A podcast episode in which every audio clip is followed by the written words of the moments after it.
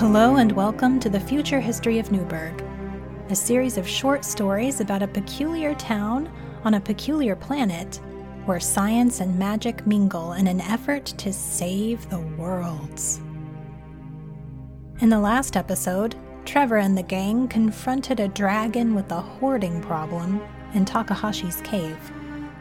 In this episode, Chief Pearson attempts to do a cave cleanout I hope life is treating you kindly and you're able to sit back and enjoy Season 2, Episode 7 Quantum Anomalies. Chief Pearson crested the hill near Takahashi's cave, where he saw a handful of his uniformed men waiting. He breathed heavily after his long hike through the woods. If these backwoods forays became any more frequent, he was going to have to request that the next batch of Fred's cloned Colts be set aside specifically for a mounted police division.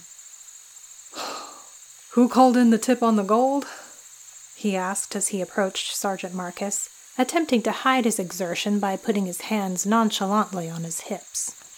A uh, Ms. Liza Jimenez, Marcus answered after consulting his notepad. Said she and a couple kids followed a leprechaun here and found a pile of gold in the cave. She was with some other kids? Yes, sir. Trevor Winfeld and Blaine Beaumont were with her. And where are they now? Pearson asked, looking around their surroundings. A dragon scared him off. Dragon? Pearson asked with an incredulous lift of his eyebrows. He frowned and thought.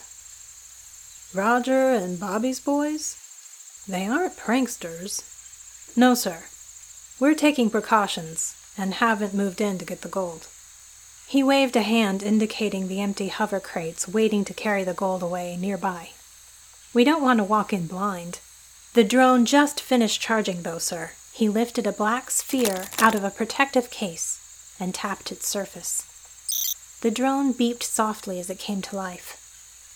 Screens opened to float over the com ring of each officer in the group, depicting the exterior of the cave through the drone's camera. Send her in, Sergeant. Let's have a look at what's really in this cave, Pearson said, staring at the yawning black mouth and the stone wall. Marcus let go of the spherical drone. It didn't fall to the ground, but hung in midair exactly where he had left it. Marcus touched his screen, and with the faintest whir, the drone zipped to the cave entrance before being swallowed up by the dark. Everyone's focus turned to their projected screens. The drone enhanced the available light within the cave, making the interior appear as if it were completely lit on the inside. The cave was empty except for a large boulder formation at the back. Takahashi mapped out more than one area of this cave before she died, isn't that right? Yes, sir. This is just the antechamber. The entrance to the rest of the cave should be just around here. Sergeant Marcus tapped his finger on the screen above his com ring, where the boulder appeared, and the drone moved toward it and went around it, entering a wide tunnel. Pearson brought his com ring screen closer to his face, peering into the dark. He was hoping to find any sign of Newburgh's missing gold, and not a fire breathing monster that they were woefully unprepared to defend themselves against. They waited for the drone's camera to adjust to the change in light when a high pitched growl erupted through the clearing. Pearson jumped, and the officers reached for their stun weapons. All except Sergeant Marcus, who sheepishly clutched his stomach. Sorry, Chief, I didn't have time for lunch today. Pearson tisked, put off.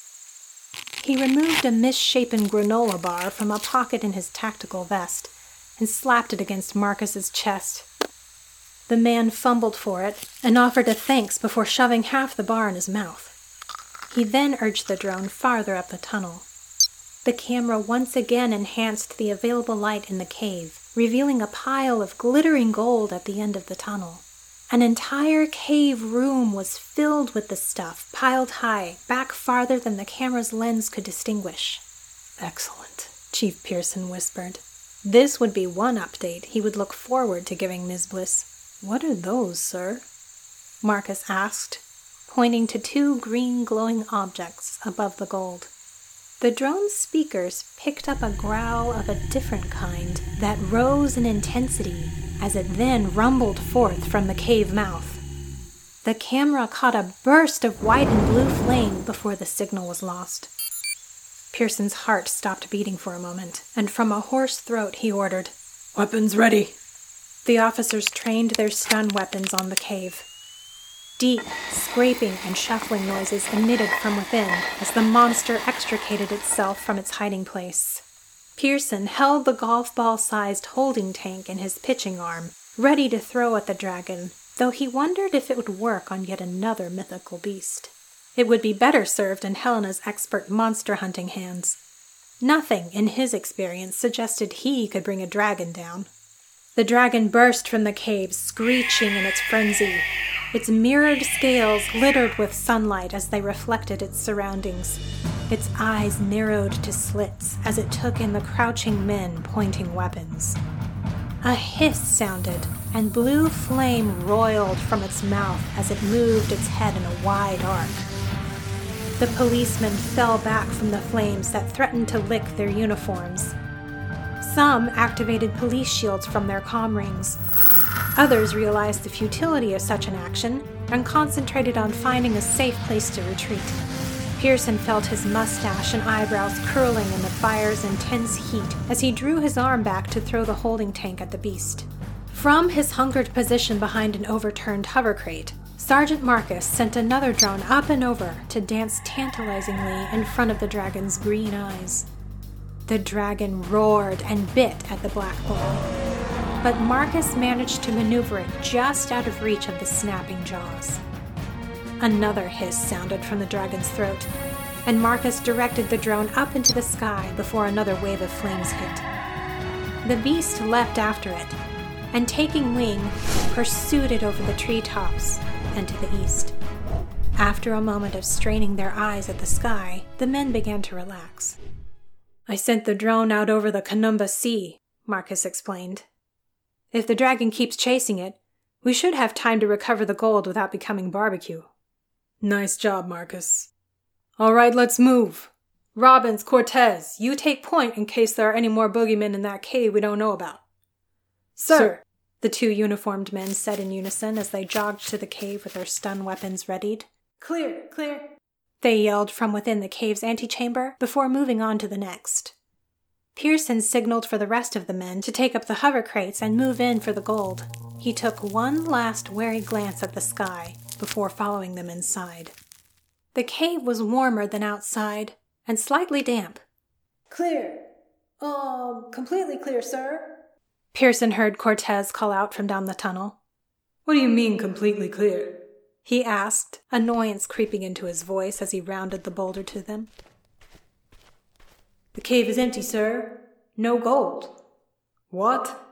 That's impossible. Pearson came to stand in the large room with the group of his men who shuffled about at a loss of what to do. The area was empty.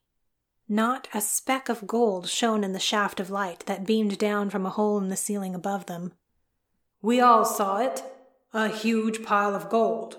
It must have been as tall as my head, Pearson cried, his voice ringing painfully in his ears. He turned in a circle to make sure he wasn't missing anything. I saw it too, sir. It's just gone, Marcus said. Pearson grumbled to himself and tapped his com ring. He might as well rip the band aid off quickly. This was going to be an unpleasant conversation with Ms. Bliss. Dr. Weber huffed a sigh of frustration which warmed the masked portion of her face. The rest of her body remained chilled as the thin white suit she wore over her clothes did nothing to deflect the icy temperatures in the clean room. But she would stay in there for as long as it took. This quantum computer was an immensely expensive piece of equipment, and she wasn't about to let it languish here. She couldn't pinpoint the reason for its inoperation, though. The power supply was sufficient, all the connections were secure, everything remained dust free and at a cold enough temperature to operate, yet there were no blinking lights, no whirring noises. It wasn't communicating at all with her digital interface. It's like the life just went out of it. A movement in the opposite side of the clean room's glass wall caught her attention, and she straightened to inspect it. A dragon, large enough for its head to scrape against the room's 15 foot ceiling, had suddenly appeared in her lab with reflective, iridescent scales and radiant green eyes. Dr. Weber's blood went cold, not from the temperature and not from fear, but from pure anger. She flung open the door to the clean room, pausing for half a second to ensure it had sealed, and jerked her goggles from her eyes, setting them on top of her head instead. This really is the last straw, she growled, hands on her hips as she sized up the dragon in her lab. Dr. Weber's sister emerged from a closet nearby. Still can't get the QC running, dear? she asked in a sympathetic voice. Upon seeing the serene, sleek dragon in the midst of the room, her eyes went wide with astonishment.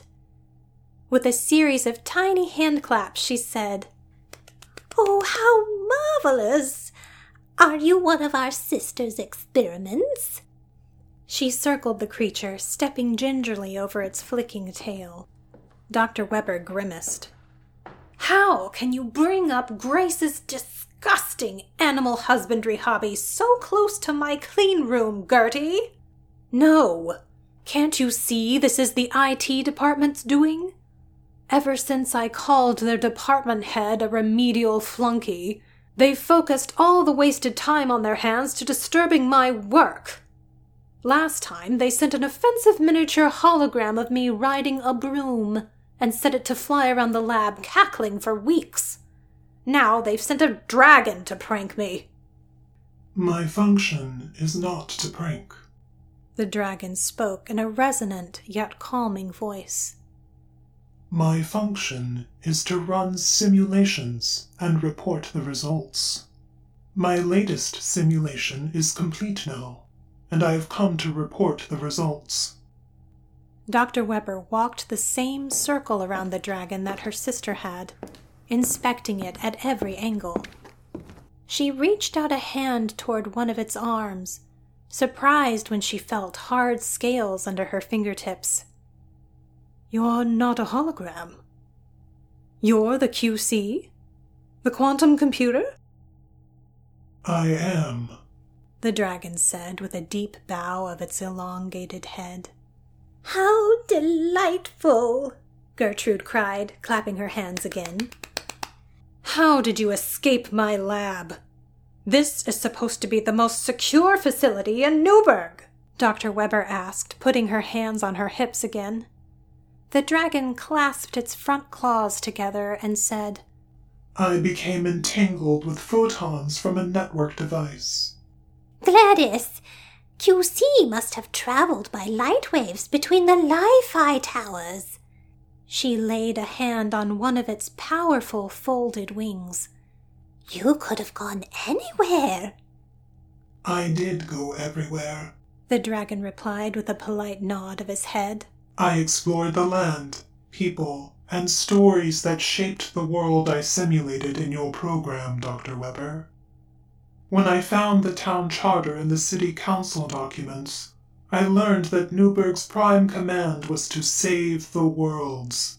However, I found that when I looked into the homes and lives of the components of this command, they had shifted their function to preserving gold rather than the worlds. And so I began a simulation to learn if the function would correct itself. I removed the gold from Newburgh. Shock and disbelief colored Dr. Weber's features. You took the town's gold? Where is it now? Is it safe? The dragon sent a prideful puff of smoke from its nostrils. Who better than a dragon to watch over an accumulation of gold? As for the gold's current location, it is currently between phases of existence and non existence. Dr. Weber's eyes grew wide. Computer! Return the gold immediately! The dragon peered down its long nose at her and cocked his head to one side. How interesting. I preferred it when you called me QC. Very well, Dr. Weber said through clenched teeth. QC, return the gold immediately. Please wait, QC replied. The dragon went unnaturally still, while its pupils constricted, and the blue fire in its nostrils dimmed. After a few moments, Dr. Weber grew curious and gave the dragon a light tap on the nose. Oh my! Gertrude cried in glee as she stared down at her belly. A bright rainbow arched out from her midsection and ended at a place on the floor near the holographic pictures of her many grandchildren. Oh, Gladys, look! she said. The rainbow disappeared step by step as she followed it. She then leaned down to pick up a piece of gold from a modest pile. I can buy my grandbaby's birthday presents again. Dr. Weber frowned and then looked to her own belly. A short rainbow led to a scant smattering of gold at her feet. She crossed her arms and the rainbow vanished. Low on funds at the moment, dear, Gertrude asked sweetly. I spent most of what I had building this thing, she grumbled and waved a hand at the statue like dragon. QC is so unexpected. He's worth every penny, I should think. Dr. Weber looked up at the dragon thoughtfully. I haven't decided yet. At that, QC's green eyes glowed bright, and a short flash of fire flared from his nostrils. All the variables of the simulation have been reset, he said. Loud shouts of joy came from the hallway outside the lab, mingled with the sound of running feet. I take it from the idiotic laughter outside that you sent everyone their gold? The exact amount of gold each citizen had in their possession before the simulation began has been returned, QC affirmed. With a rainbow. Really? Dr. Weber shook her head at the level of unprofessionalism her quantum computer was demonstrating. Following rainbows is how people have traditionally found gold. Is this not true? I considered placing it in the river to be panned for, but it would not have been recovered fairly. In any case, I find this method more magical. Dr. Weber scowled and waved her hand before her, trying to air the word magic from her presence. And what are your findings? Was all this rigmarole worth anything? I have concluded that the Prime Command is altered further when people cannot meet their own needs. The citizens of Newburgh meet their needs with gold, and must have sufficient amounts to then save the worlds I will now run a new simulation that will aid in realigning the Prime Command. QC's eyes flashed a brilliant green. Halt simulation, Dr. Weber ordered, holding a palm out to the dragon. QC's eyes dimmed. I have a different simulation I want you to run. Newburgh is being held together with dark matter. I want to know how. QC's tail flicked. Simulation will begin shortly. It will take some time as much of my processing power is being used to keep me in my dragon form. Well, delete your dragon form and run the simulation faster, Dr. Weber commanded. QC drew himself up to his full height and spread his massive iridescent wings. Dr. Weber took a step back, her mouth open in fear. Oh dear. Gertrude came to stand by her sister, eyes shining in wonder at the quantum computer's display of strength. I've learned from your library that being a dragon is impossible. I enjoy being impossible, QC said with a growl issued under his words. Dr. Weber raised her chin, trying to recover from her fright. Suit herself, be an impossibly slow dragon. But run the simulation. QC folded his wings and interlaced his clawed fingers in a polite manner. Before I begin, I must report that I encountered several anomalies while running the previous simulation. Anomalies? Dr. Weber asked.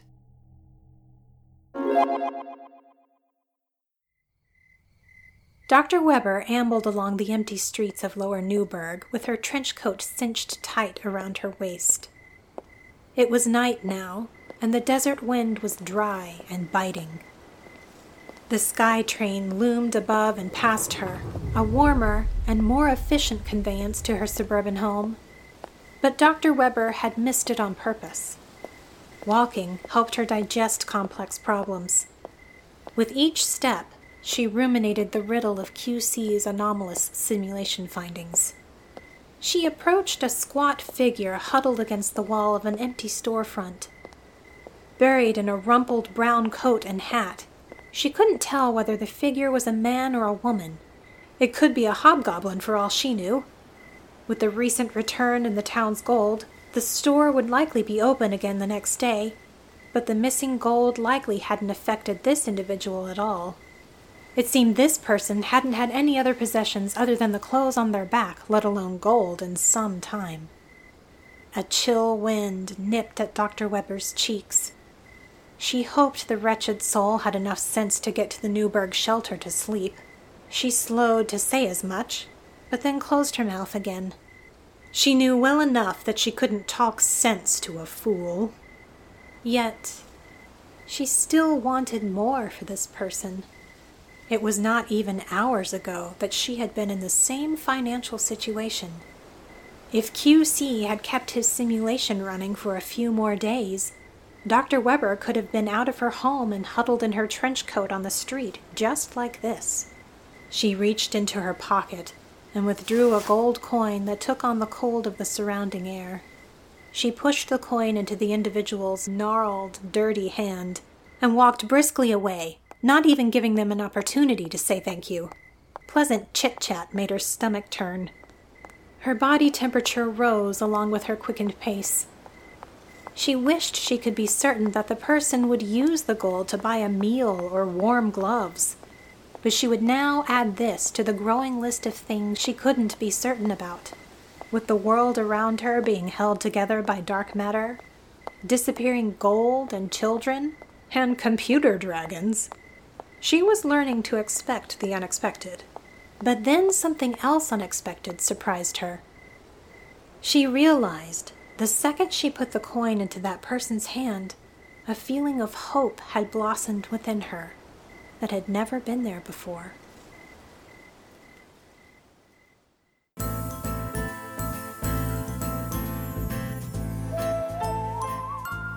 That concludes episode 7 Quantum Anomalies. If you enjoy these stories, you can support the show by going to the link in the show notes and leaving a donation. Any amount is helpful and goes toward keeping the show ad free. You know the drill by now. You know, I'm going to remind you that I have two science fiction fantasy books that are loosely tied to this podcast. You know, I'm going to say that purchasing them is a great way to support the podcast. It's almost like I don't need to say it, but unfortunately, I'm contractually obligated by myself to do so in each episode. What you probably don't know is this we have merch now. Woohoo! As of the time of this recording, we have t shirts in a variety of styles and sizes for purchase. Hopefully, by now, we have some mugs as well. You can show your love and support for the future history of Newburgh by buying a shirt, etc. I'm very happy to say that a portion of the proceeds from the show merchandise and from my book sales goes toward the St. Jude Children's Research Hospital. Not only are you helping keep the show ad free, but you'll also be helping a very worthy cause. You can also show your support for the show by rating and reviewing the podcast and by telling people about it. Support links are listed in the show notes. Be sure to subscribe to the podcast on your favorite podcast provider so you always know when a new episode comes out. The Future History of Newburgh was written, narrated, and produced by R. Don Hutchinson. To find out more, please visit me at rdonhutchinson.com. As always, thank you so much for listening, and helping the story unfold. It could be a hobgob. hobgob.